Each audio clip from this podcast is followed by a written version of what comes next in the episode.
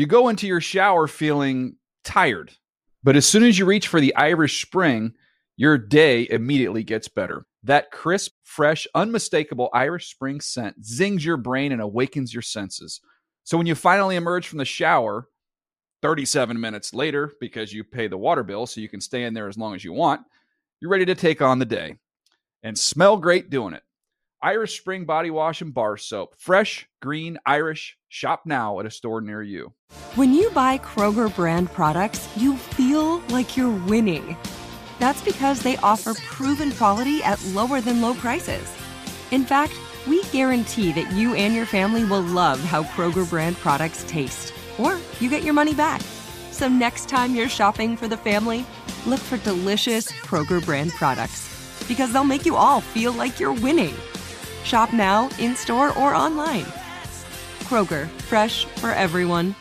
Whether you're a savvy spender maximizing your savings with cashback rewards, a thrifty rate watcher seeking the lowest interest, or a travel enthusiast looking for extraordinary perks, Kemba Financial Credit Union has a visa to complement your lifestyle and unique needs. Apply today at Kemba.org to unlock a limited time 2% cash back on purchases and pay 0% interest on balance transfers for an entire year with a new visa from Kemba. You deserve a card that works for you. Restrictions apply. Offer ends June 30th, 2024. Tapeheads is a production of iHeartMedia and the NFL.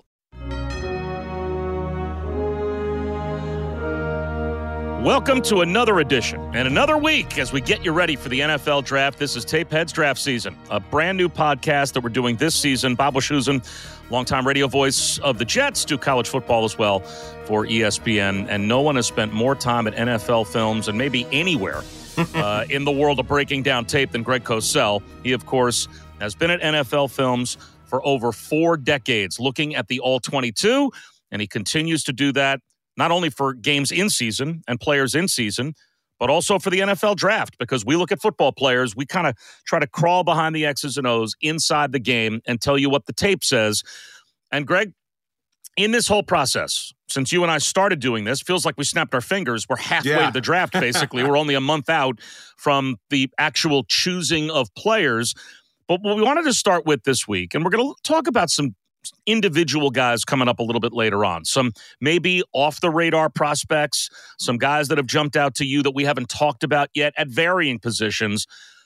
But I think what people need to understand is what this process is, right? Like that's what we're trying to do here. We're trying to explain to you Yeah. what the actual draft process is for teams, not the different mock drafts that pop up on your phone, on Twitter, or on the internet every five minutes, but how teams actually arrive at putting together the board that they will use on draft day and what an evolutionary process that is. And right, we're about three weeks out from the combine. We have done a bunch of pro days. Now you're going to get like visits to the uh, team campuses Yep. for prospects, things like that. There's still meetings to go on. You've been watching tape on these guys for a long time. Where would you say your process at this point parallels, you think, how teams approach the draft and where you are kind of pie chart wise or, you know, timeline wise, moving towards putting together an actual board that might mirror what the teams of the NFL are doing to this point? Well, Bob, the way I do it, and because I don't work for a team, I don't necessarily get obviously to speak with players, to do a lot of the due diligence that teams do. I don't have access to all that. So what I do is I sit in my office at NFL Films, and because I work for films, I have access to all the coaching tape. And I just basically can w- watch any player, any game, and I can watch it in its entirety. And the way it works for me is, is what the coaching tape shows you is first of a play, it shows you the all 22 from the sideline. So you can see all 22 players. And then the same play, it's followed by an end zone shot of it, a little tighter, but that's where you see the offensive line, the defensive line, the linebackers, the quarterback. If you're looking at the quarterback, you can see him in a little more detail. So I watch full games of players, and there's certain positions where you have to sit and you have to go through a full game to get a true feel for what a player is. You can't watch just a highlight of an offensive lineman making 10 great blocks. You can't watch a highlight of a linebacker making his 60 tackles. You have to watch games and you have to see one how they're deployed, because that tells you an awful lot. And I'll just give you a very quick example. I have no idea what this means for the draft, and we haven't spoken about this player in our previous four segments yet. But Jordan Davis from Georgia, who obviously blew up the combine given his size and his movement, he did not play on third down for Georgia. So as you project and transition a player like that, you have to decide what is his role in the NFL simply because he's a big man and a great athlete. And you don't know that he doesn't play on third down if you're just watching highlights of him making tackles. So you've got to go through games. You've got to see how players are deployed. You have to see how often they play. A lot of players are rotational players. You have to see what happens when they get beat. You have to see for instance, a linebacker, how he reacts to run plays. Is he seeing what he's supposed to be seeing? All this takes time. And, you know, as I joke with people, I'm a one man scouting service. So it takes me a long time to watch as many players as I can watch. And I wish I could watch 500 players, but unfortunately I can't. well, I think, but I think the parallel here you are doing this solo. Obviously, yep. teams have departments that are doing this, yes. but Teams also are sending scouts to campuses to meet with coaches and to watch tape in facilities all during the season. Teams are interviewing these players. They are bringing prospects to their facilities. They are going to the combine. They are making visits to pro days. Adding all of that up, I mean, I don't know if people truly. I remember talking to Terry Bradway one time when he was yeah. the general manager of the Jets about this. And I said to him, you know, you guys in this draft or the average draft are going to pick seven players. All right, sometimes more, sometimes less, but on seven rounds, you get one pick per round. You're going to pick seven players in the average draft. Do people really understand the number of man hours that you put in to get ready for that process? And he's like, we fill out about 5,000 reports like that in their file by the time the draft actually the whole process is done and we are setting the board and we are ready to, for our meetings we're going to sit in the room and everybody's going to have their say about who they think are the under the radar guys who they think are our highest priority. We're going to set our board and our needs. About 5000 reports will be written. Now yep. if we need a quarterback you know, when the Jets had Zach Wilson as the second pick in the draft, they might have had 25 reports on Zach Wilson. They probably sent everybody to go see Zach Wilson, right? Everybody had a chance to go either watch his tape, go to games, visit the campus, talk to the coaches, all of that. They might have one report on a, a defensive tackle at Montana that caught someone's eye when they were at the, you know, whatever, the, the one double A playoffs. Right. But add it all up, you're talking about 5,000 written reports to draft seven guys. It takes a long time to accumulate all that information. And that's why I think people need to realize yeah. that no matter how many mock drafts you see right now, don't overreact to those mock drafts or what you think people are hearing. The teams themselves are still in the process, very much in the process, very much dealing with the unknown. Still, I think of how their board probably will shake yeah. out come draft day.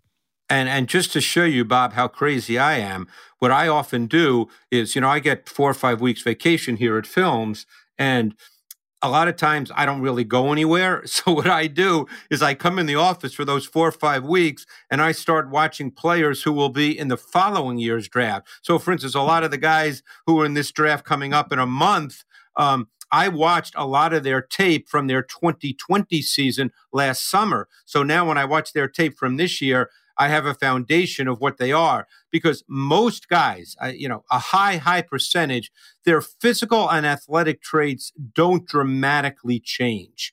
Um, obviously, can they become better in certain details and nuances and subtleties of a position as they get coached? Absolutely.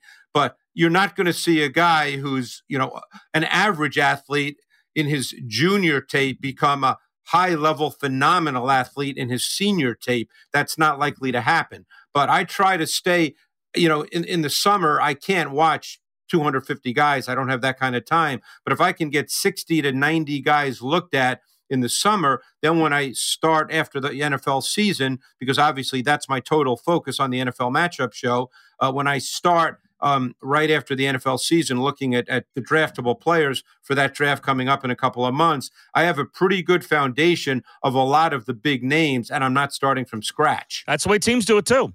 Right? Oh, I mean, for sure. 100%. Teams are already putting a lot of information in the hopper for next year's draft while they're do- getting ready for this year's draft. Like the process never really stops. The minute that the players are picked at the end of this April, consider next year's draft process starting in every scouting combo or every you know every scouting department, every pro personnel department in the NFL. They immediately just flip the switch, turn the calendar, and start getting ready for next year. And and I wonder during this process something that I mean, you say you have to watch full games, right? You really have to You have watch to. the entire game to get the true nature of how the game is played for every position. But are there some positions, like how much time does it take you, for instance, to evaluate a wide receiver? As opposed to how much time it might take you to evaluate a safety, right? A wide receiver has a specific route that he is designed to run on every single play. It is, and you could probably see based on formation and route tree and whatnot, whether he did it right, whether he did it wrong. Having said that, though, like safety is a read and react position oftentimes. Like at the snap, change the picture and then look at what the offense is doing. And then what are my responsibilities? And, you know, it it's probably takes, I would think, more time and more film and more reps and more, you know, just examples to take a look at a, a read and react defensive player Yep. than maybe an offensive player like a wide receiver that has a set responsibility on every play. You're that's a great point, and I'll give you an example. Wide receivers, what I tend to do, because obviously I, try to maximize my time. Wide receivers, what I'll do is I'll watch all their targets, okay? And then I'll watch a couple of games against really good opponents. But you can get a really good feel. If a receiver catches 75 balls, Bob, he probably has 140 targets. You watch 140 targets, you get a really good feel for what that receiver is. Because you know what? The reality in the NFL, receivers are not drafted because of the way they stalk block. So, yes, it's nice to see a guy who's physical and who cares about blocking. But the bottom line is, if he's a great receiver, it's not going to impact where he's drafted. And the other point you made, that's 100% right. Defensive back, safeties, and corners, you have to watch full games. If you look at a corner stats, a particularly a good corner, you could see that he's got six pass defense the whole season and maybe three interceptions. You can't just watch those plays. You have to see how he plays in particular coverage. Does he play press man? How does he play press man? Does he play press man physically, jamming receivers? Does he play what we call mirror match press man, where he lets the receiver declare his route and then tries to get into his hip pocket? How does he play off coverage? You know, there's so many factors. Safeties are the same. So you have to watch games to see that. And there's a lot of plays. If it's a post safety, there's a lot of plays where he might do nothing, but you have to see those too. So defensive backs really take a lot of time and it, it just it's a grind, but you have to do it. Do you think DBs are the hardest position to analyze, or or what would be as In if not more difficult? Yeah. Yes. I would say they're among the hardest positions to analyze. Sometimes receiver can be too because of what they're asked to do Right. and what they're not asked to do relative to what they will be asked to do in the NFL. But I think corner and safety are really difficult positions to evaluate when you watch college tape.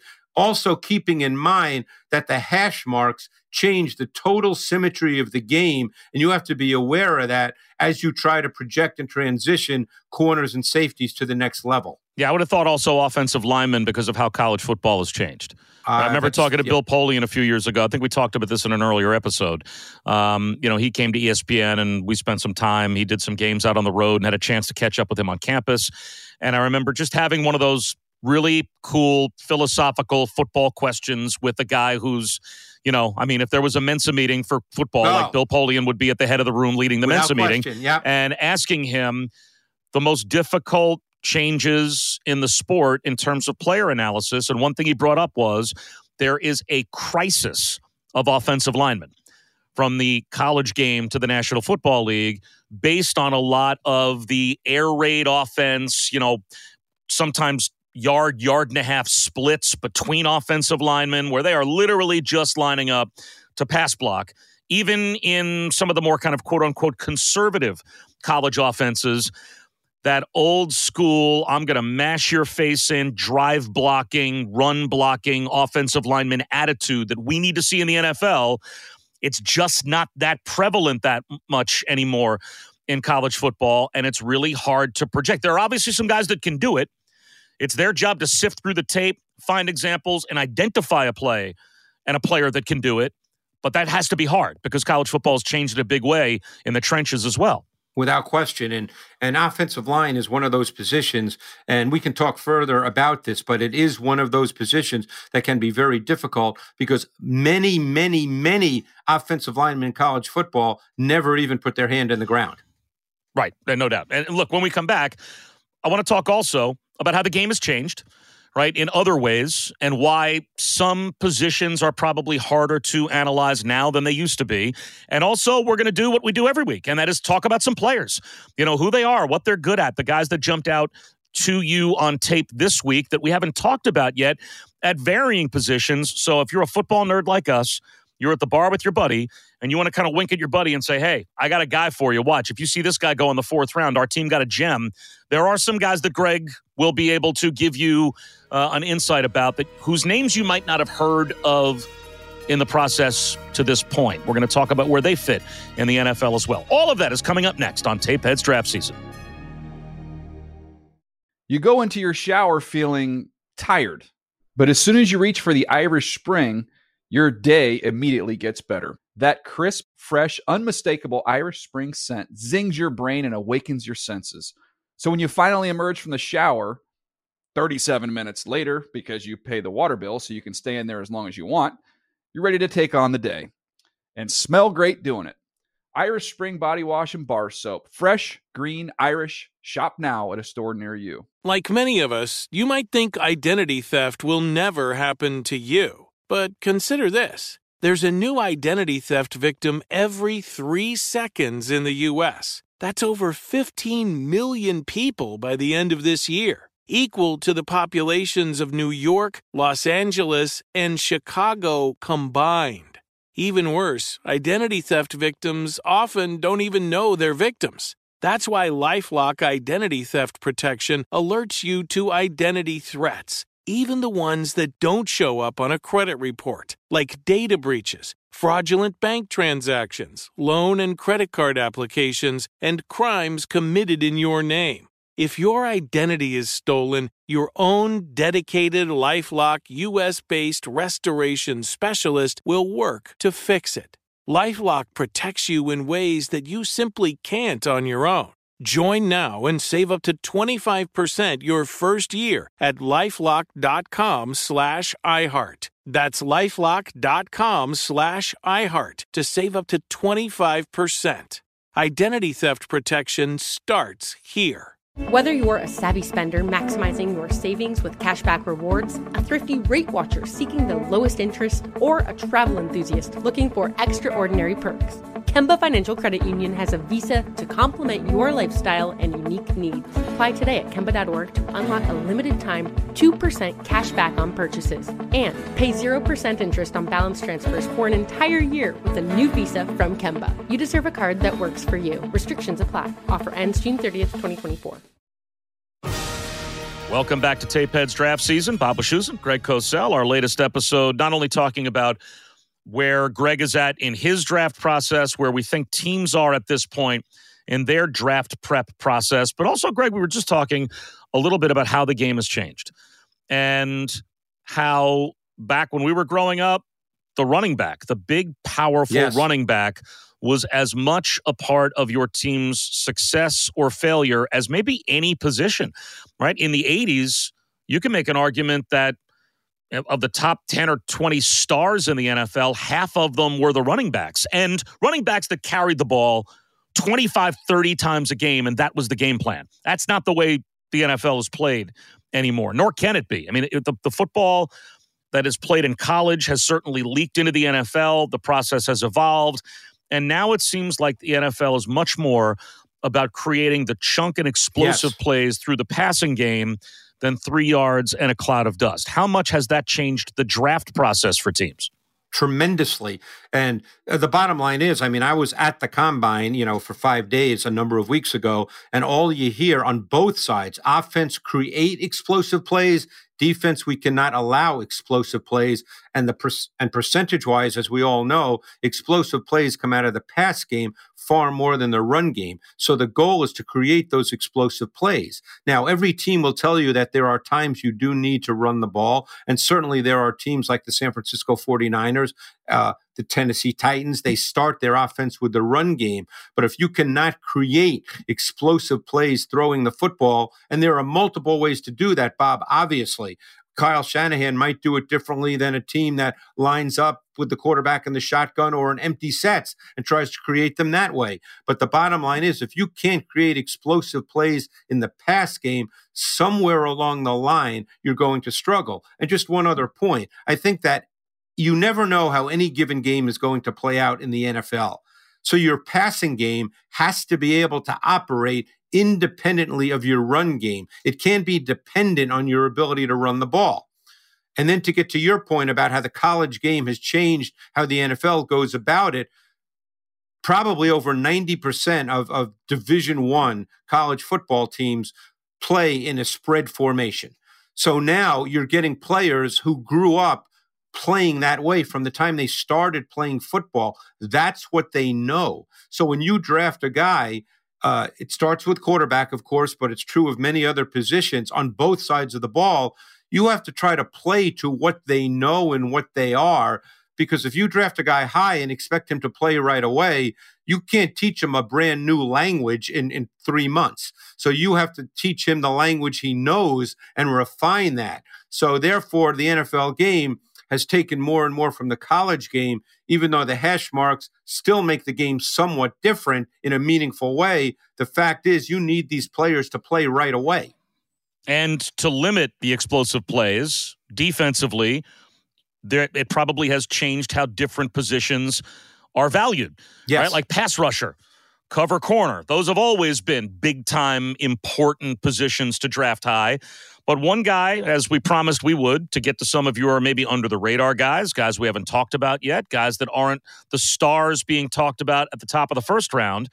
But if you're in the bar with your buddies and you want to give them a diamond in the rough to keep your eyes on and look like a genius when this guy gets picked, we've got a few to talk about. And safety is yes. a position that takes on an added level of importance. It's why we're talking about Kyle Hamilton, maybe being a unicorn, but being drafted potentially higher than any safety has ever been drafted in NFL history.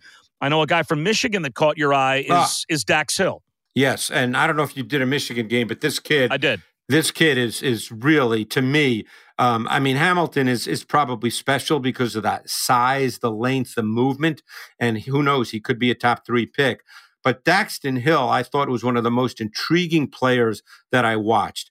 He played field safety, meaning he played safety to the wide side of the field in Michigan's base defense. And then he played slot corner in their sub defenses. Okay. So he's six feet, he's 191 pounds. He ran under 4 4. Um, and uh, he's long, he's rangy, he's twitchy, he's explosive. It'd be very interesting to me to see whoever drafts him, and it would not surprise me. And you know, I'm, not a big mock guy, as you know, Bob, but it would not surprise me if he goes in the first round, even if it's let's say after pick 20, just because he can play two positions and he's an explosive athlete.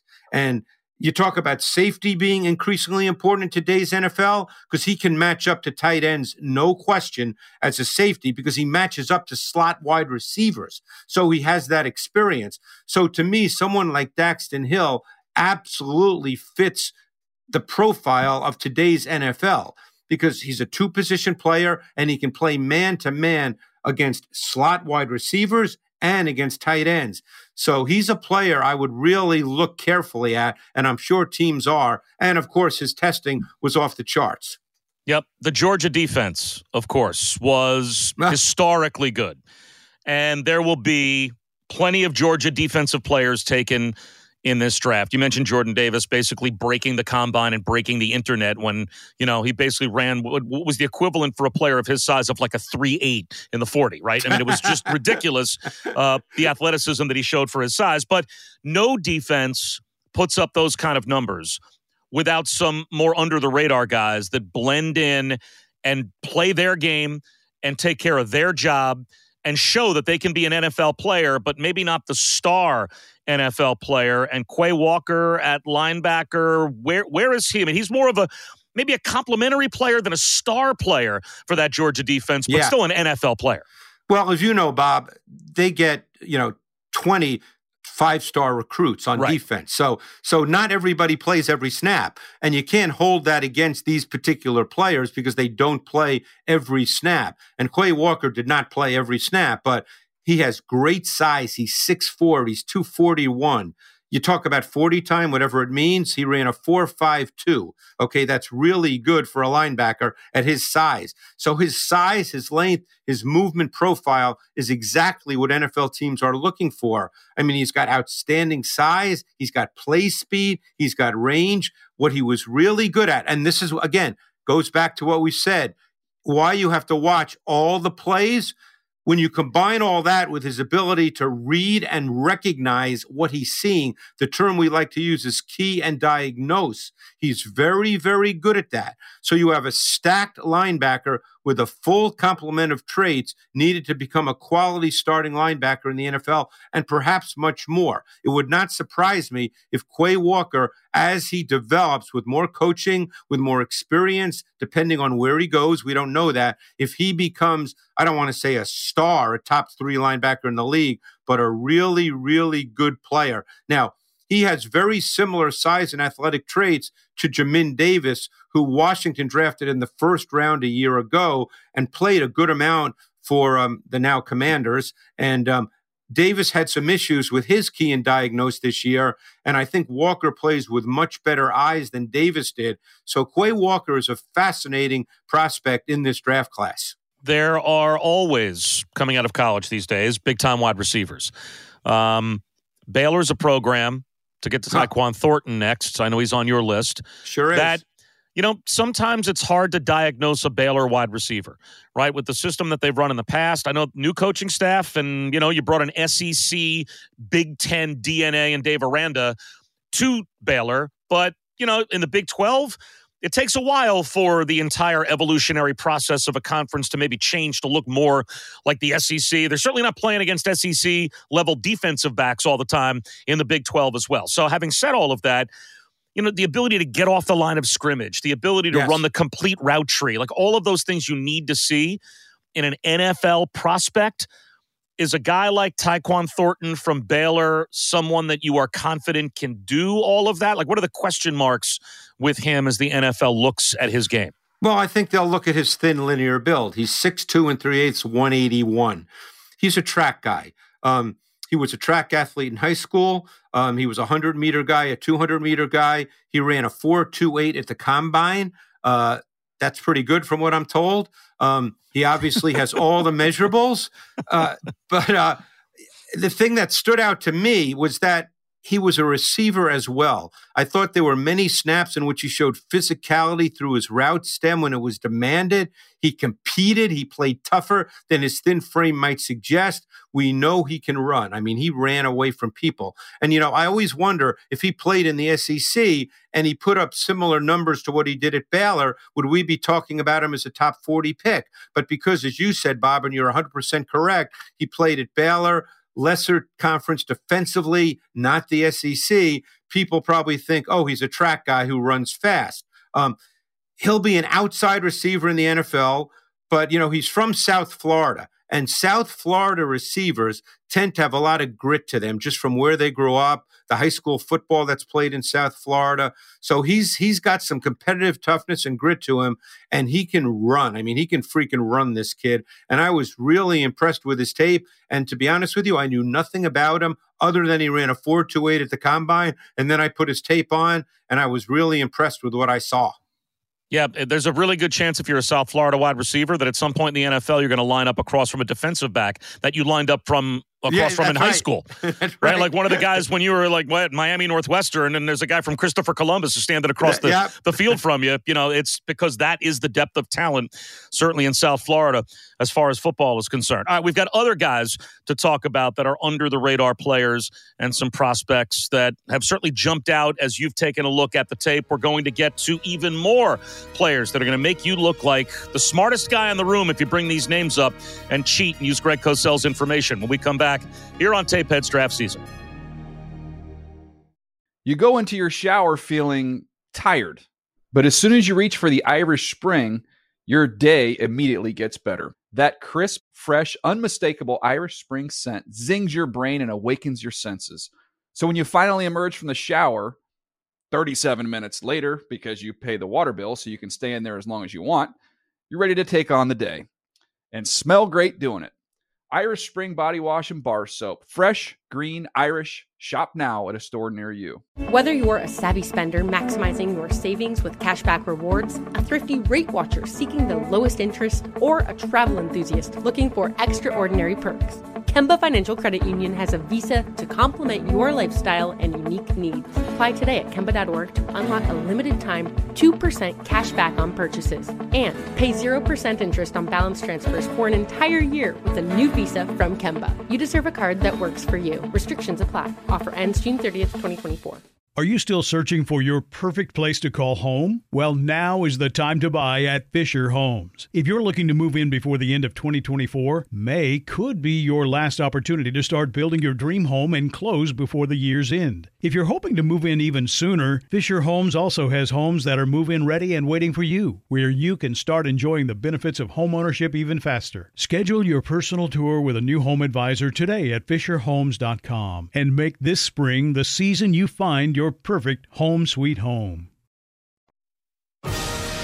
We are back here on Tapeheads Draft Season. Bob Wischusen and Greg Cosell as we take you all the way up to the NFL Draft on this podcast. And we're digging into some of the prospects we haven't gotten a chance to talk about yet, regardless of position, but just players that have caught Greg Cosell's eye that, you know, at varying positions he think could be a big factor on draft day. And let's get to Wyoming's Chad Muma. I mean, ah. how many how many guys are obviously coming out of Wyoming that are going to get drafted, much less at a linebacker position and have an NFL build, but he certainly does.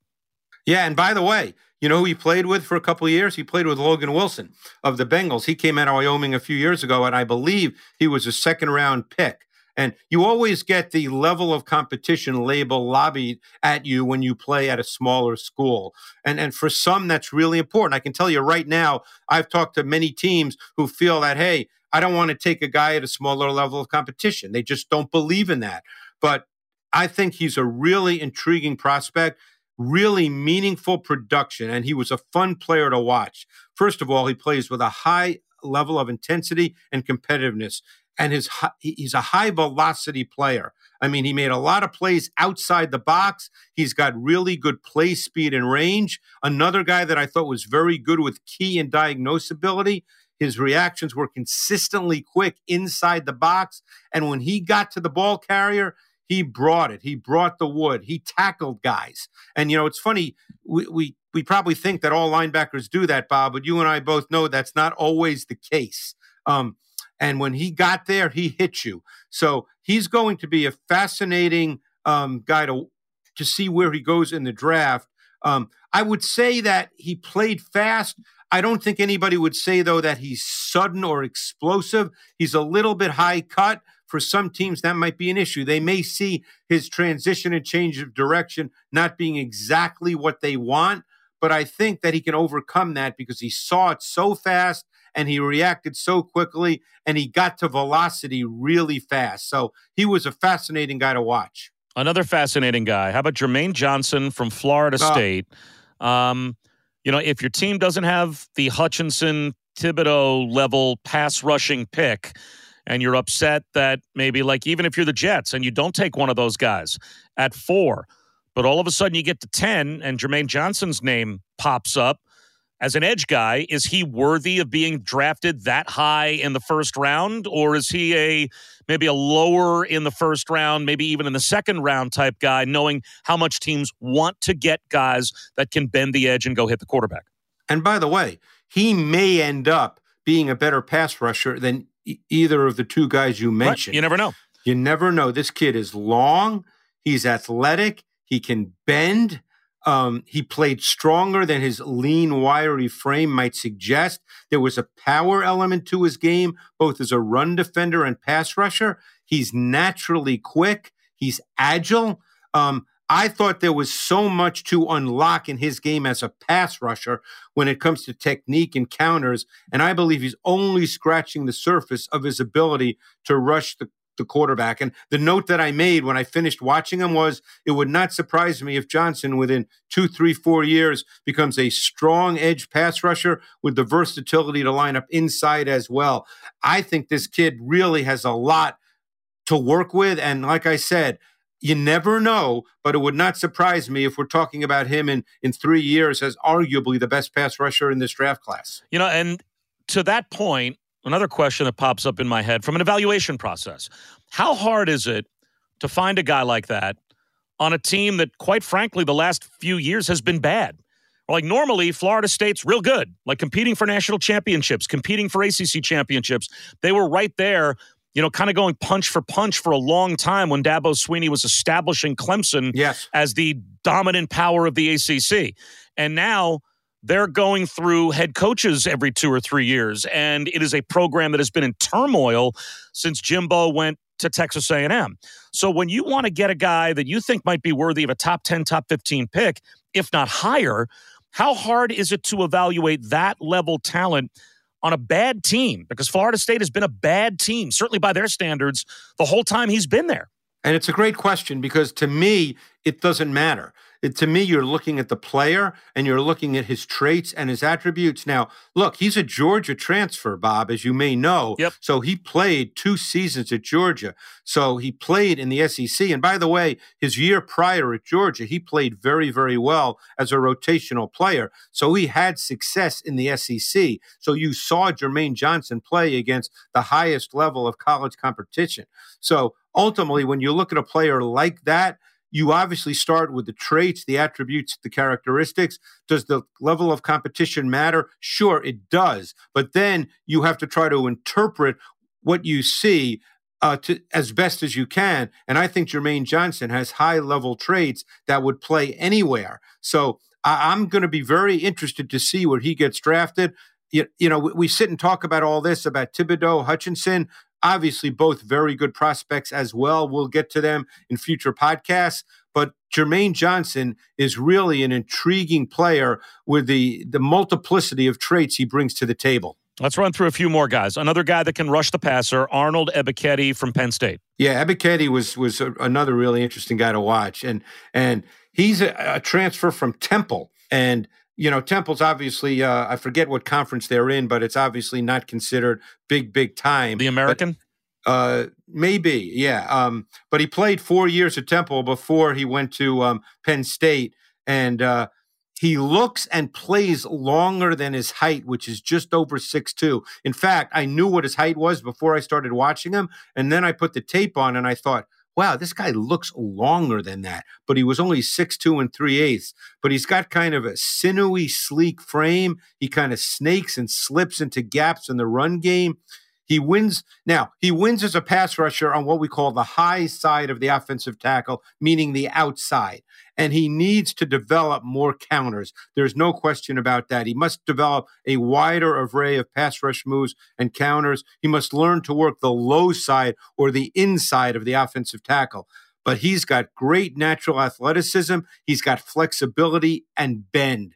That's one thing, you know, you talk about level of competition, Bob, as we just did with Jermaine Johnson. One thing you really like to see with a pass rusher is the ability to bend and be flexible because there's a lot of guys that can challenge the high side, the outside of offensive tackles, but when they get there, they're stuck. So they might win to the high side, but they can't kind of bend.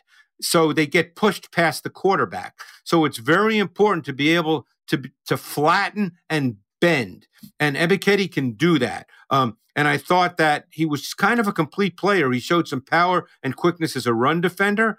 Um, I think that he would start his career in the NFL as a sub defense edge pass rusher and then likely develop into a full time player, more than likely as an outside linebacker in, in probably what we call a 5 2, which more and more teams are playing in the NFL now. Yeah, you make a good point, too. If you're a one trick pony in the NFL, it'll take an offensive tackle in the NFL like one half of one game of watching you to get ready to right. realize, like, I've got one move that this guy has to, right. you know, he's got one move that I have to defeat. And other than that, he can't beat me otherwise. And you, like, that's it. Your career's over. You have to have a full arsenal of inside outside moves or against the tackles as big, as strong, as athletic, and as good as they are you can't get to the quarterback, you don't get hired. So, uh, what about an interior defensive lineman and Neil Neil Farrell from LSU? Ah, you know, it's funny. There's a there's a guy I knew nothing about, and obviously LSU gets five stars as well. They did not have a great year this year. Obviously, the last couple years since they won the national championship has not been quite the same. But he was a guy because I was watching Stingley. I'm watching other players there. You know, I watched Damone Clark, who unfortunately will not play this year, but Farrell's tape, I thought, was consistently impressive. And I thought he presents a really strong projection as kind of an interior, what we call a zero technique, lining up head up on the offensive center, or a one technique where he's shaded uh, off the offensive center. Um, 6'4, 330 pounds. And he did play in the SEC. He's a gap penetrator. He's got disruption traits both with his feet and his hands.